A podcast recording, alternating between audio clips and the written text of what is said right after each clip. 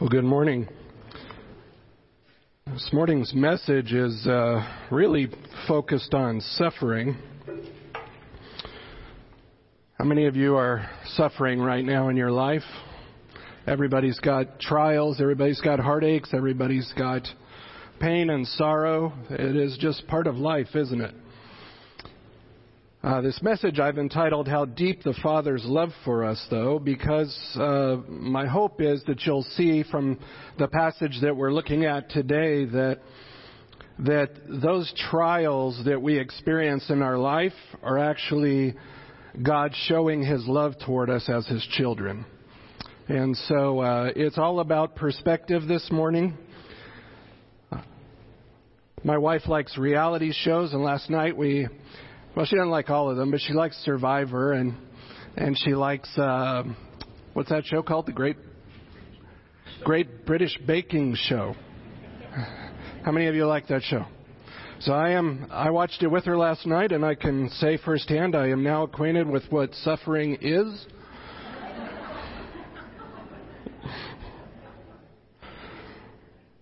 But as I look back over the years of my life, you know, there's, there's a few events that stand out. And you probably are the same as me, right? There's a few events that stand out in your life that really take sort of dominance as landmarks, right, in your life. And, and for me, obviously my wedding day was, was the biggest, but, uh, but beyond that, and, and I'm not talking about obviously coming to Christ, being born again was a big day, but I don't remember when that day was. Um, it was more of a gradual dawning with me than it was like a, a day that I could remember. But the birth of my children, I would say, was probably the biggest landmarks in my life. I remember holding I was actually afraid to hold my son. You know, we had gone through so much trauma leading up to the delivery and then an emergency C-section right at the end and they they took this little bag of bones and they were sitting him up on the table measuring him and stuff and and he was just so pathetic looking and and he was, you know, he was sitting there crying and and I was like am I allowed to hold him? You know, it just I was I was frightened to even hold him. He looked so fragile. But it, it soon became um, a reality to me that I was going to be responsible for this little guy uh, for the rest of his life, really, for the rest of my life. That I would be his father and he would be my child. And the same, obviously, for my daughter. Well, in a, in a much greater way, uh, we're going to see this morning how great our Heavenly Father loves us uh, in the same way, and, and how committed He is to His children the way I was and am committed to my children. In a much greater way, God cares for us, His children. And so um, I'm going to have you turn to Hebrews chapter 12. And let me just say that God's, God's love for His children is what drives His his correction of them, his discipline of them, his, his correction. Um, and so the context of Hebrews 12 is suffering. There's no way around it. It's suffering. You can look over at chapter 10, uh, verse 36, and, and I'll prove my point along as we go here. But, but the point of this passage is that the, the nation of Israel uh, the Hebrews, they were going through tremendous suffering. I mean, this is right around the time the temple was destroyed, you know, and the nation was being persecuted not only from uh, Christians were not only being persecuted um, by other Jews, but they were being persecuted uh, by the Gentile powers of the world as well. And so they knew suffering firsthand. Uh, they knew it like nothing we know today. Uh, and so here uh, in Hebrews 12, we're gonna we're gonna read about suffering, but but from the perspective that, and, and this is a big question. How does God use suffering to train us in righteousness?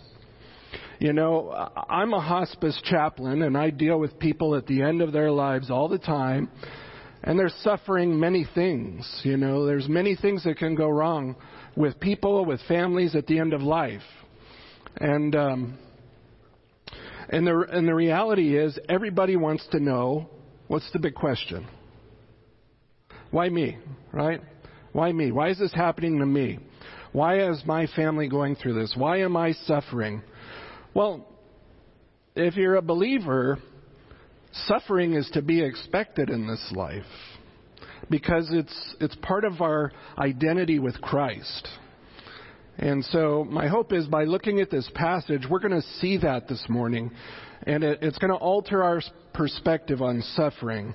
Perhaps we'll even come away from it thinking, I've been blessed by the trials that I've been through in life. They're a blessing to me because they've led me to where I am today rather than being embittered over them because the outcome or the, the trial itself was not pleasant to go through. And, and believe me, I've gone through some trials in my life, and I've, I've been stuck in that place of bitterness. And so I know what it's like. Um, but it's a, it's a mental perspective shift that sometimes God's best for us is pain, is discipline, is reproof, is correction. Um, and, and we're going to see that in His providence, God uses trials to correct us. Okay? So turn to uh, Hebrews chapter 12, verse 3. And I'm just going to read all the way down actually to verse 17 because I'm going to take this whole thing and I'm not going to treat it in as much detail as I normally would. I'm actually going to kind of fly across the treetops uh, because I want you to see the sweep of the passage, okay?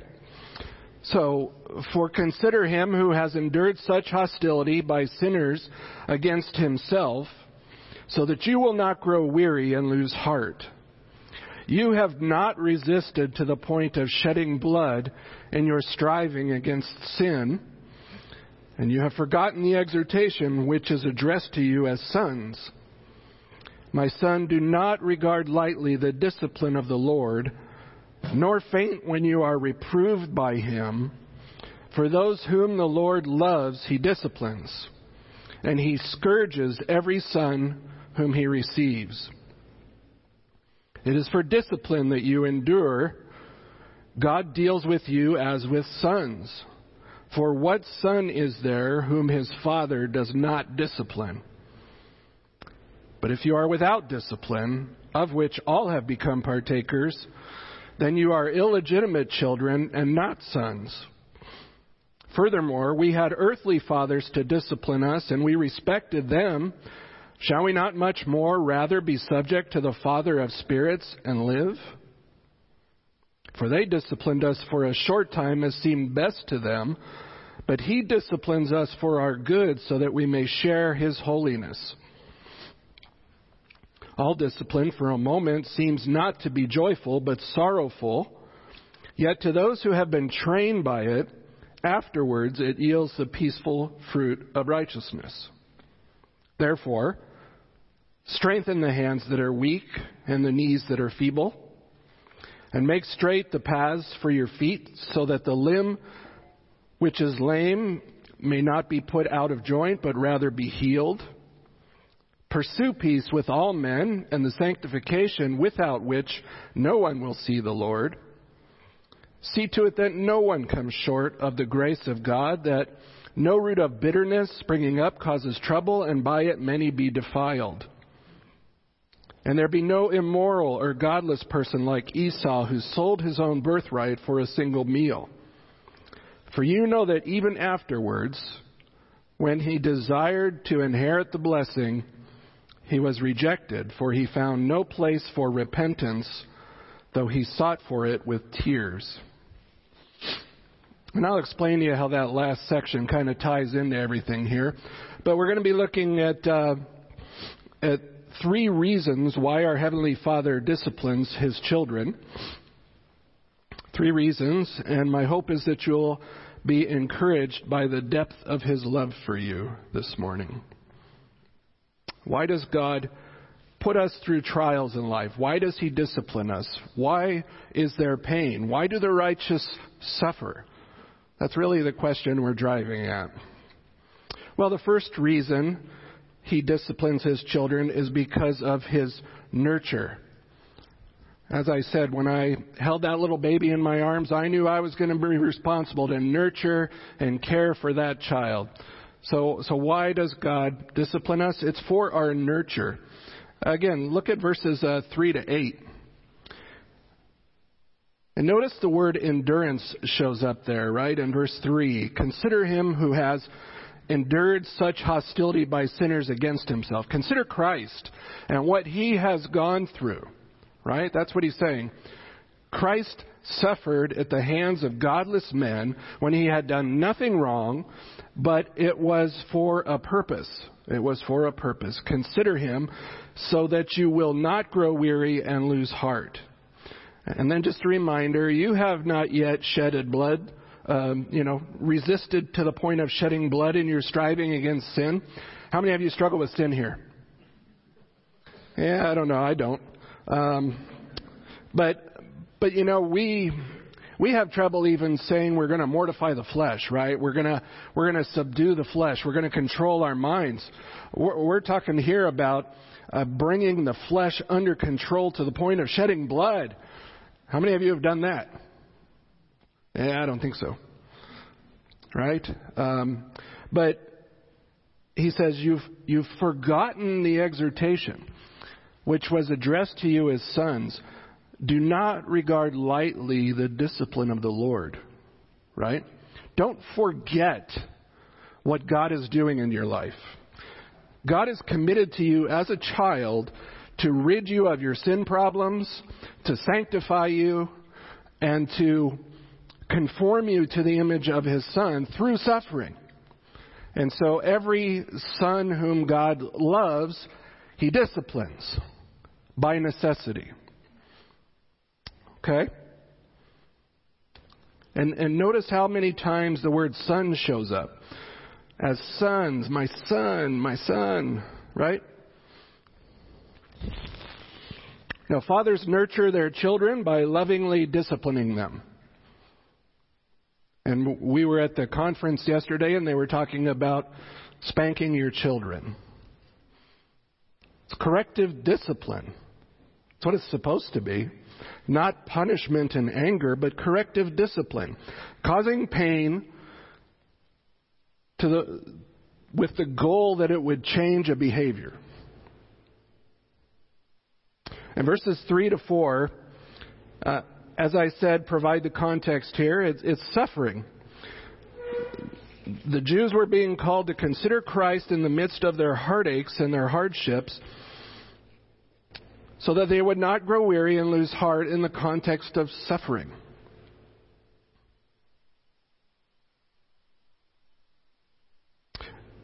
But it's also not just from the outside, it's our own sin that could cause suffering. Now, sometimes our own sin in life leads us to do things that we shouldn't be doing. It leads us to places where we shouldn't be going. I can think right off the top drug addicts right? Drug addicts, people who become invested in that lifestyle, they end up suffering a lot. And it's by their own doing. And yet, what he's saying here is that the writer of the Hebrews is saying God's providence rules over all of this, and that God uses suffering in all forms to conform us to the image of Christ, to refine us, to sharpen us, to, to cause us to look to Christ. What does James tell us, right? He says, Consider it all joy, my brethren, when you encounter what? Various trials. Different kinds of trials, different kinds of things, because those trials lead to something. They lead to endurance, and endurance has its perfect work that we would be mature in Christ.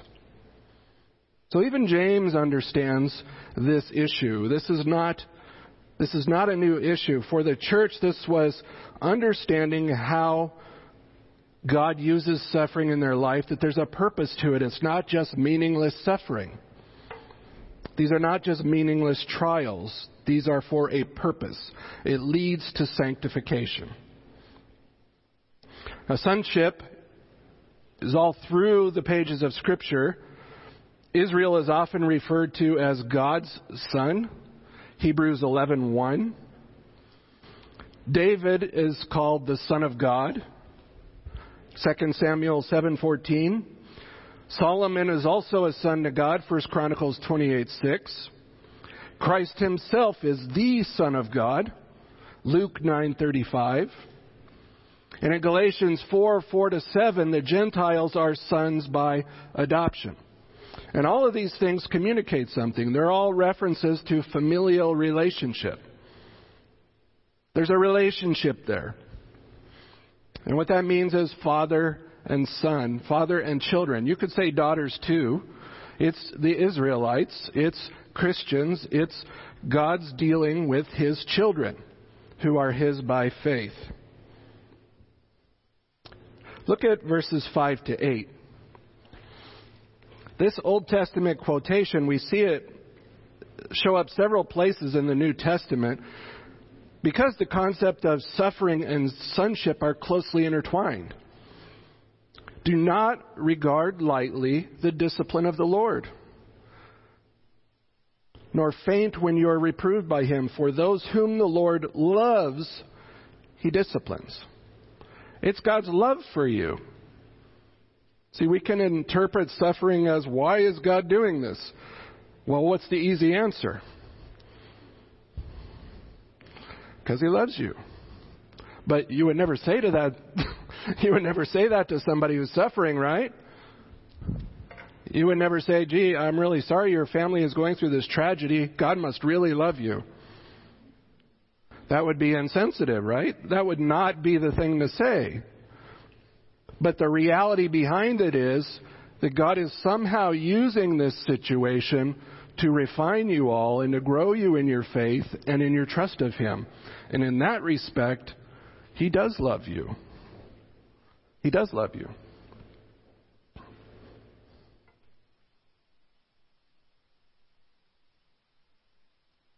Is God the author, the author of evil? Let's talk a little theology for a minute. Well, the answer to that is no. God is not the author of evil.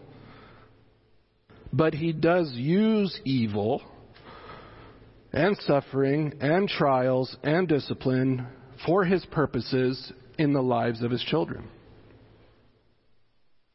Romans 8 28 and following. God causes all things to work together for good. Finish it with me. To those who love Him and who are called according to His purpose. All things.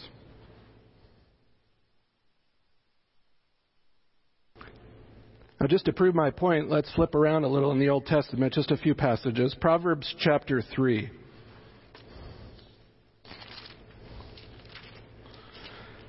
verses 11 to 12. And this is going to sound very familiar because this is where it comes from. Uh, the passage that we're looking at. My son, do not reject the discipline of the Lord or loathe his reproof. For whom the Lord loves, he reproves, even as a father corrects the son in whom he delights.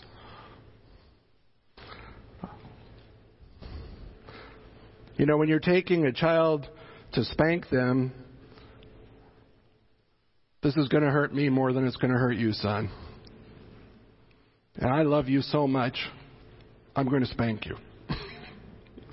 it just, it's hard for us to get that in our head, right? That, that the bigger picture is you're correcting them because you love them. If you don't correct them and you let their sin take control of their lives, what are you doing to them? That's more abusive than corrective discipline. Look at Job 5:17.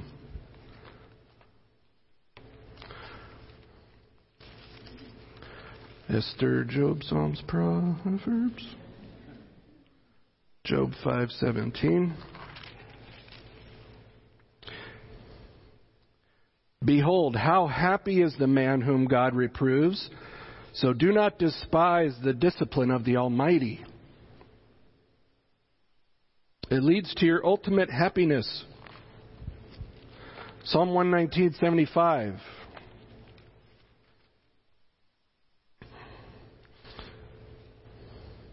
I know, O Lord, that your judgments are righteous and that in faithfulness you have afflicted me. It's God's commitment to us. It's His faithfulness to discipline us because of, because of His covenant love for us. I'll just take you to one more. Revelation 3:19.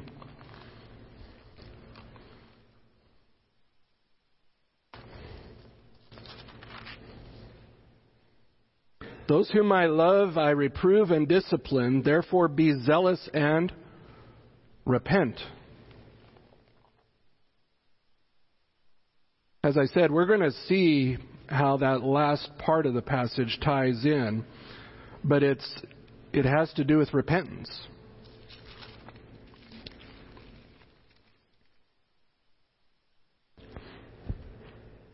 So God is a committed father to his children, and one of the benefits of having him as your father is his loving and corrective discipline. And you know, we could say the same thing about the church. One good thing about church membership, one benefit of it is church discipline. Now, we don't think of that as a benefit. We think of it as punishment or, or you know, some sort of middle age kind of thing. But, but what it is, is it's the shepherds of the church are committed to you as members that if you get caught up in sin, they're going to try to bring you back into the fold. They're going to lovingly correct you. They're going to come in groups. They're going to come as a whole church body to try to get you to turn away from your sin and to be renewed and restored to the fellowship of Christ and other believers. That's a benefit. That's a benefit, but most people see it as a bad thing.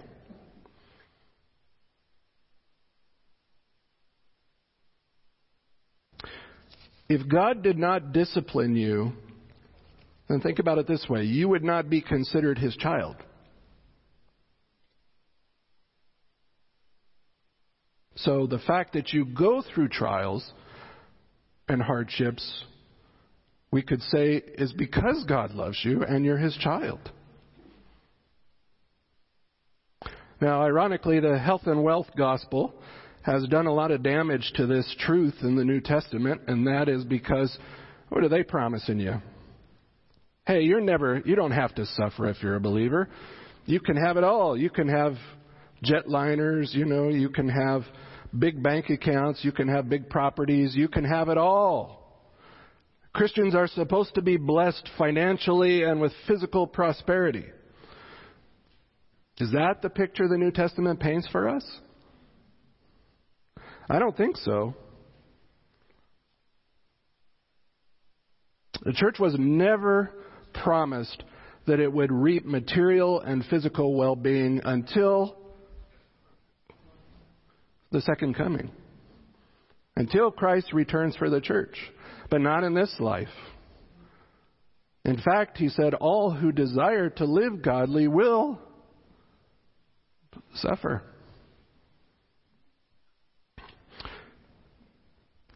Write this down. Suffering refines our faith, prosperity ruins it.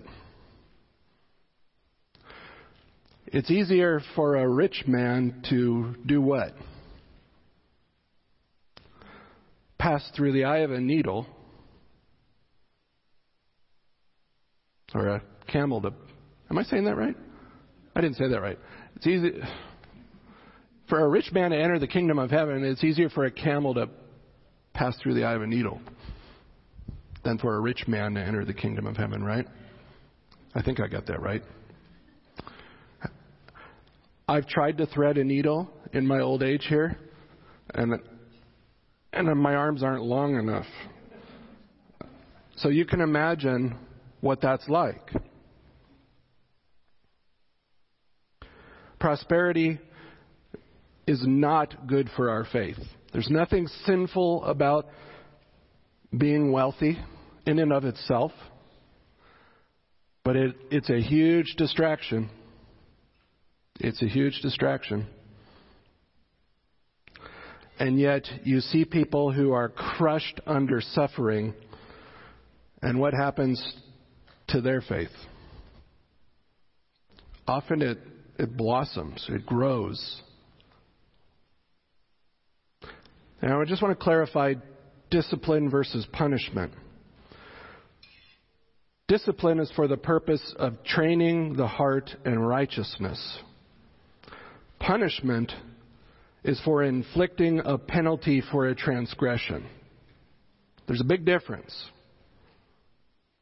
God disciplines us because he desires our ultimate good and he desires to continue to hold on to us through the process of restoration. To discipline somebody is, is to get them to come back, not to drive them away. And God is committed to disciplining us because He's our Father and He desires to nurture us in our faith. And there's a, a Christian author, his name is Carl Laney, and he said, Many people fail to make a clear distinction between punishment and discipline, and there's a very significant difference between these two concepts.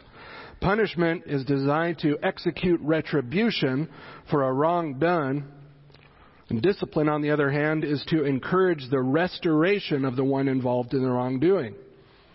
So think of it this way you're drifting away from God, He's going to use discipline to drive you back to Himself. So God disciplines us because of His nurture. Secondly, our Heavenly Father disciplines us because of His nature. Verses 9 and 10. So the writer to the Hebrews here, he, he sets up two comparisons between earthly fathers and our Heavenly Father that's here in the text uh, in order to show you the superiority of God's discipline to that of our earthly fathers. Our earthly fathers did it this way, but God does it this way, and God's discipline is always better because of these two reasons. Now, in the Greek, there's this, this little construction in the language. It's, it's two little words, men and de, and it, what it means is on the one hand and on the other hand. And that's how we know that it's a comparison here, okay? So he says, furthermore, on the one hand, that's where that would be in the text. Furthermore, on the one hand, we had earthly fathers to discipline us, and we respected them. On the other hand, shall we not much more rather be subject to the Father of spirits and live? So our Heavenly Father deserves greater respect, is the point that he's after here. Our Heavenly Fathers were disciplining us in the past. It's a past tense verb here. Ongoing past actions. They were disciplining us, and they chastised us with the result that we respected them. We, we remembered the pecking order in the home. We knew who was boss. We respected them. And while mothers do a lot of child training, biblically speaking, who's responsible for the child training? Dads. I heard a lot of crickets out there. Biblically, our Father disciplines us. Our Heavenly Father disciplines us. Our earthly fathers are supposed to discipline us. But the point is that even the unpleasantness of chastisement leads children to respect their parents. That's the author's point. But he says, in contrast or in comparison to that, our Heavenly Father disciplines us so that we will come under subjection to Him and we will live. These are both future verbs. We will come under subjection to Him and we will because of it, find life.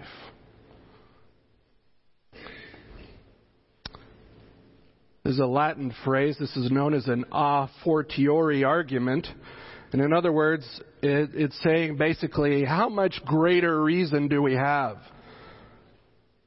for being subject to the authority and training of our Heavenly Father the Father of our spirits, the one who gives life because of who He is and what He's doing in our lives. And my mind went to Matthew 10:28 on this. In Matthew it says, "Do not fear those who kill the body but are unable to kill the soul, but rather fear him who is able to destroy both body, both soul and body in hell."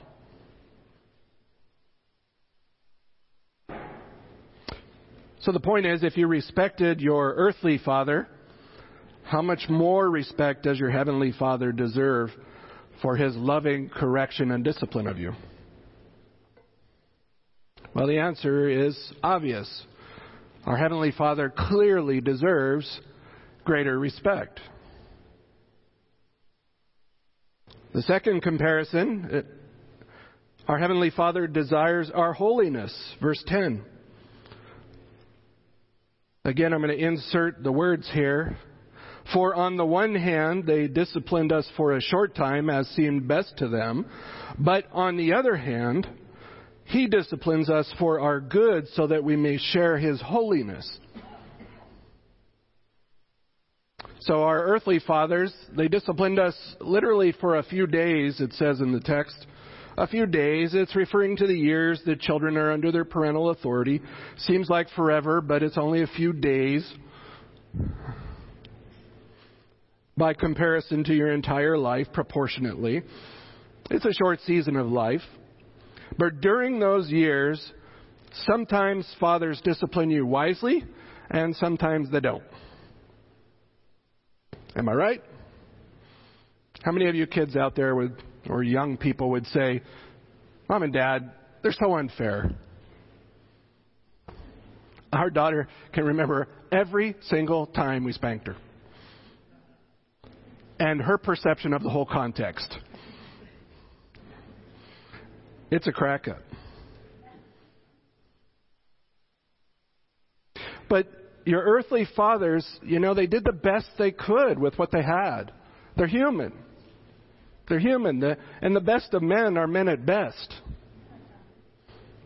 And regardless of whether or not they always enacted discipline wisely, parental authority was still established through their discipline as a general rule. Now, by way of contrast, by way of comparison, our Heavenly Father they say in counseling not to use the word always, but it's okay here because we're talking about God. God always disciplines us with the right motive. Always. He never makes mistakes. He has all the information. He's omniscient. He's omnipotent. He, he never makes a mistake. And the purpose of his discipline is that we would share in his holiness. Even if it means there's suffering involved. His promise is that he will conform you to the image of his son. Did his son suffer? Absolutely. Now, holiness we know means separated or set apart or clean or pure or God's case without sin. And it's the most basic of God's uh, nature, characteristics. It's his primary attribute. And because he has shared his nature with us by means of regeneration and indwelling, as Jeff read to us this morning, it's incumbent upon us as believers to reflect that holiness increasingly in our lives. One writer said we're to put to death what God has sentenced to death on the cross.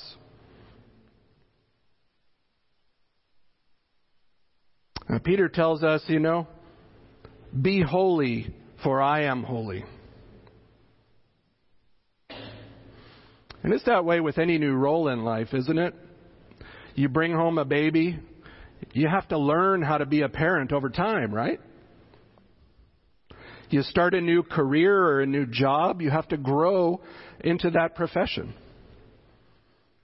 When we're saved, it takes a lifetime to grow into the role of being a child of God. It doesn't come naturally. J.C. Ryle, a popular Puritan writer, he says this We ask that God would make us holy, and it's a good request indeed, but are we prepared to be sanctified by any process that God in His wisdom may call on us to pass through? Are we ready to be purified by affliction, weaned from the world by bereavements, drawn near to God by losses, sicknesses, and sorrow? It's good that God wants to make us holy, but are we really ready for whatever He's going to use to make us holy? It's a scary thought. But God is committed to freeing us also from the bondage of sin because of who He is, because of His nature. He wants Christ's image to be reflected in us. I love what John MacArthur said here. He said, ironically, we're so sinful that even our desire for holiness can be misguided. Some people get so caught up in their own holiness that they look at the Trinity for a possible vacancy. That's brutal. See, it's God's holiness that He shares with us. Why do the righteous suffer? Because God determines what is good for us based upon His nurture of us. And at times, pain and suffering is the most loving thing that our Heavenly Father can do for His children because His purposes for us are based upon His goodness and His holiness because of His nature.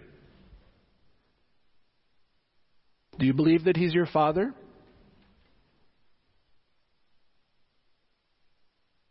Do you trust in His goodness? By the way, my, my wife and I have read this book by Gordon Wenham called The Goodness of God. You really should take a look at that book. It's one of the best books on God's relationship to evil and how it's used in the lives of believers. Do you long for His holiness? But this is the life of faith, isn't it? Seeing God as your Father, seeing life through those eyes, seeing the things that you're going through, and trying to understand how it all works together. It's the life of faith. Our Heavenly Father disciplines us because of His nurture, because of His nature, and finally because of our need. Verse 11. All discipline for the moment seems to not to be joyful but sorrowful. Yet to those who have been trained by it, Afterwards, it yields the peaceful fruit of righteousness. I won't read the rest because I'll be talking about it in just a moment. But there are two needs here that sort of stick out right on the surface, and that's what I'm going to talk about. I don't have time to treat every little thing in the text, so like I said, we're just kind of doing a sweep here. But just a couple of thoughts to consider this morning. Our first need is that of righteousness righteousness in verse 11. Discipline yields something. It yields righteousness. And the text says that believers are trained, literally, they're exercised by God's discipline. And this is an athletic metaphor. And it simply means that discipline, when it's rightly received, builds the muscles of righteousness. It gives them endurance in the faith. Remember the first few verses we looked at. You have need to endure. It yields the peaceful fruit of righteousness. What about this word peaceful? Again, it's only peaceful when it's rightly received. And there's a couple of different thoughts on this. It's, it either means it's, it's peaceful while you're going through the midst of the suffering, or afterward, once you've gone through it, there's peacefulness as a result. Either way, the point is clear. That the outcome or the product of God's loving discipline is the peaceful fruit of righteousness. I have to think of Psalm 23 here, the great shepherd psalm. He guides me in the paths of righteousness for his name's sake. And don't miss the word afterwards, or could be translated later. Neither God or Scripture commands us to enjoy the trial while we're going through it. It's not like it's fun times, right? It's not like it's great to go through seasons of heartache and pain. But what we're saying is that afterwards we are to consider them or to reckon those trials as James says, all joy. Even if they're not, because that's what they produce. They produce endurance, which leads to maturity in Christ. Look at it this way if, if you never suffered, would your faith ever grow? I know mine wouldn't.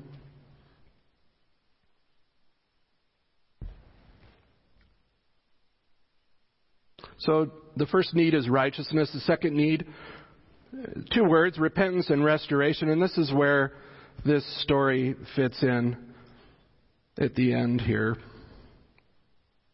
Verses 12 to 15.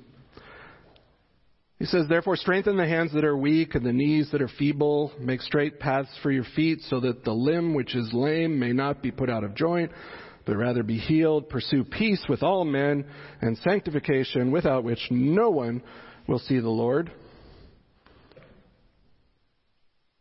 See to it that no one comes short of the grace of God, that no root of bitterness springing up causes trouble, and by it many be defiled. This is important because the corporate community of the church is God's means for restoring the individual who is, quote, sick with sin. Nothing happens in a vacuum, and the, and the church suffers when somebody else is suffering in the church. The whole church suffers.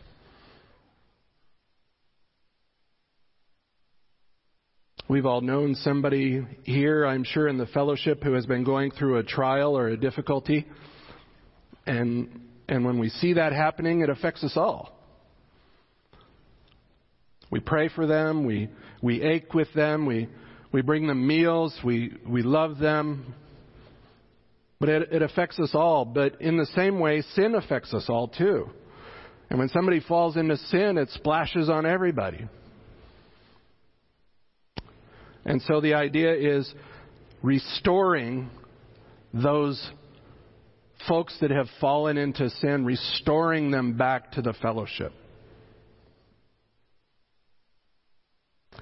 There's several medical terms here for restoring of health, uh, restoring to health that which is unhealthy. Look at the text.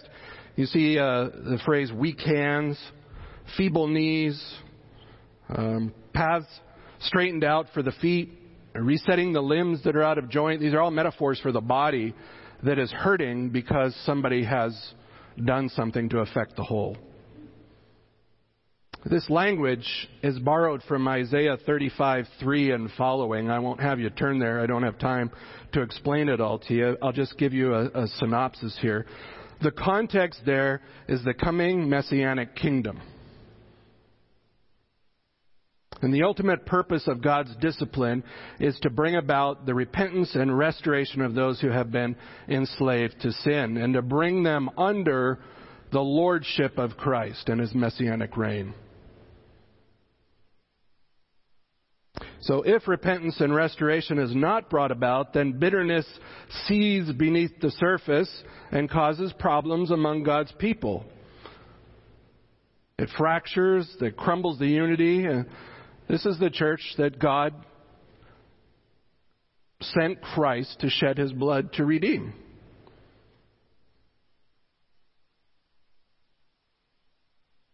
And ultimately, he says, many become defiled by it. And so, you have to think in terms of James 5 here.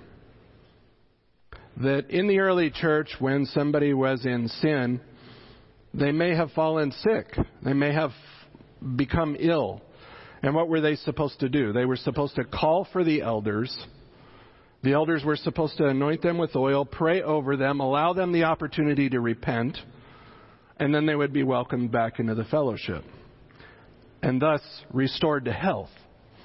And the whole body then would be healed. Now, he gives an example here of Esau.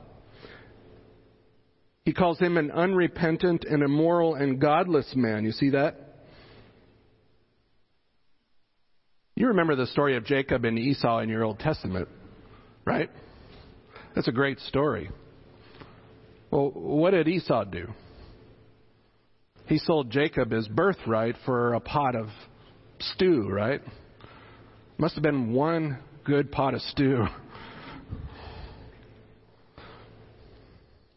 But there was no repentance on the part of Esau. He cried about it, he shed tears, but it didn't involve his intellect and his will. He didn't understand why what he did was wrong, nor did he, nor did he do anything to try to alter his decision. And so Esau only felt the sorrow of the world that leads to regret and death. 2 Corinthians 7 8 through 10. Just emotion. No intellect, no will were involved, just a bunch of tears.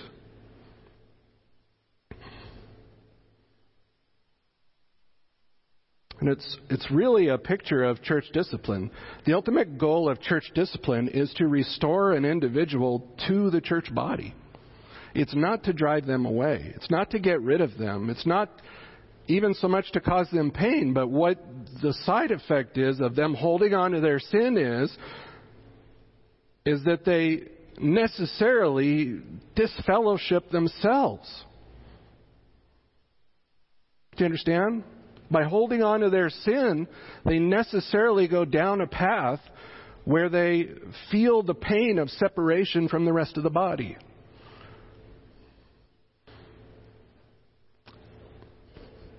It is corrective discipline to, to shut them out to the sense that they feel the pain of loss. And that hopefully that will startle them enough to where they'll, they'll be shaken to their senses and want to repent and come back. All this to say, God knows what is needed for His people to maintain relationships. And He knows what's needed in our lives to keep us walking in the paths of righteousness. And He will always bring us back to Himself, and He will use all means at His disposal to do so. Why? We said it initially. Because He loves you, and He's committed to you, as a father is to a child. So, based upon his nurture, his nature, and our need, that's where the faith part comes in. We have to believe that God loves us and that he desires the best for us as his children. It's all about perspective and faith. Our old pastor used to tell us that when we get to the hard places in life, it's your theology that gets you through. Well, it's good to think on the depth of the Father's love for us. Whatever trial you may be facing right now, I don't, I don't know. I know some of you are going through difficulties. I know your hearts are aching over loss. I know there's pain involved with life in general. But God intends it for your good somehow, some way, because you're his child. And in that, I think we can find hope and joy and endurance to persevere in the faith. We just need eyes to see. We need eyes to see. Let me pray for us this morning and we'll, we'll call it a day.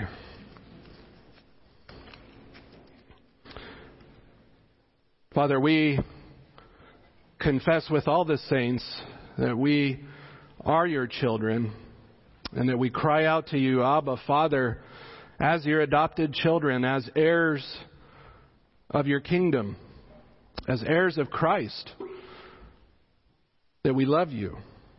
And we thank you for holding on to us. Even when we're faithless, we know you will be faithful. Lord, even when we get caught up in sin, we know that you will bring us back.